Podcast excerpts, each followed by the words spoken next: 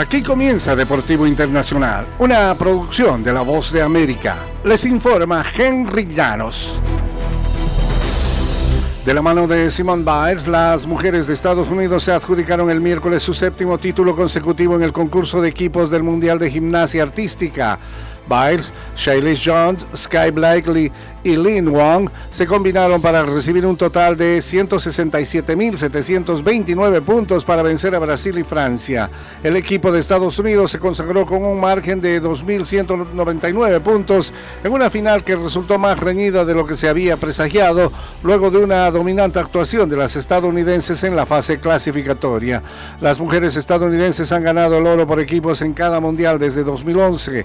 La victoria en Amberes rompió un empate con los hombres de China por el récord más largo de títulos consecutivos de equipos y Bail se ha convertido en la mujer más laureada en la historia de la gimnasia artística.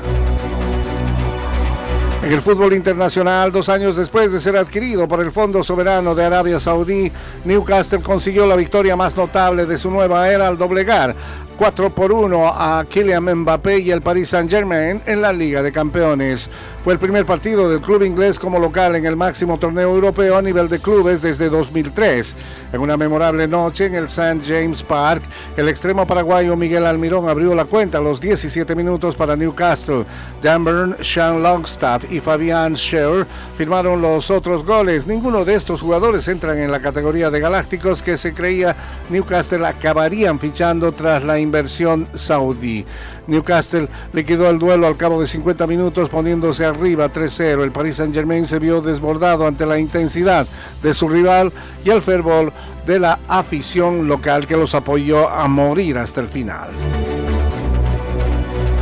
y la Federación Internacional de Fútbol Asociado aprobó el miércoles la posible reintegración de las selecciones juveniles de Rusia en sus torneos y redujo la severidad del veto al país en el fútbol internacional en medio de la guerra con Ucrania. El Consejo de la FIFA adoptó la decisión ocho días después que la UEFA, el ente rector del fútbol europeo, provocó una inusual grieta en su comité de ejecutivos y federaciones miembros al aceptar el retorno de las selecciones rusas en ambas ramas. La decisión de la FIFA implica que los equipos rusos podrán disputar sus mundiales en la categoría sub-17 en caso de que se clasifiquen a los mismos por medio de los torneos eliminatorios de la UEFA. Según la FIFA, estas selecciones deberán competir bajo el nombre de Federación Rusa de Fútbol. Y hasta aquí Deportivo Internacional de la Voz de América.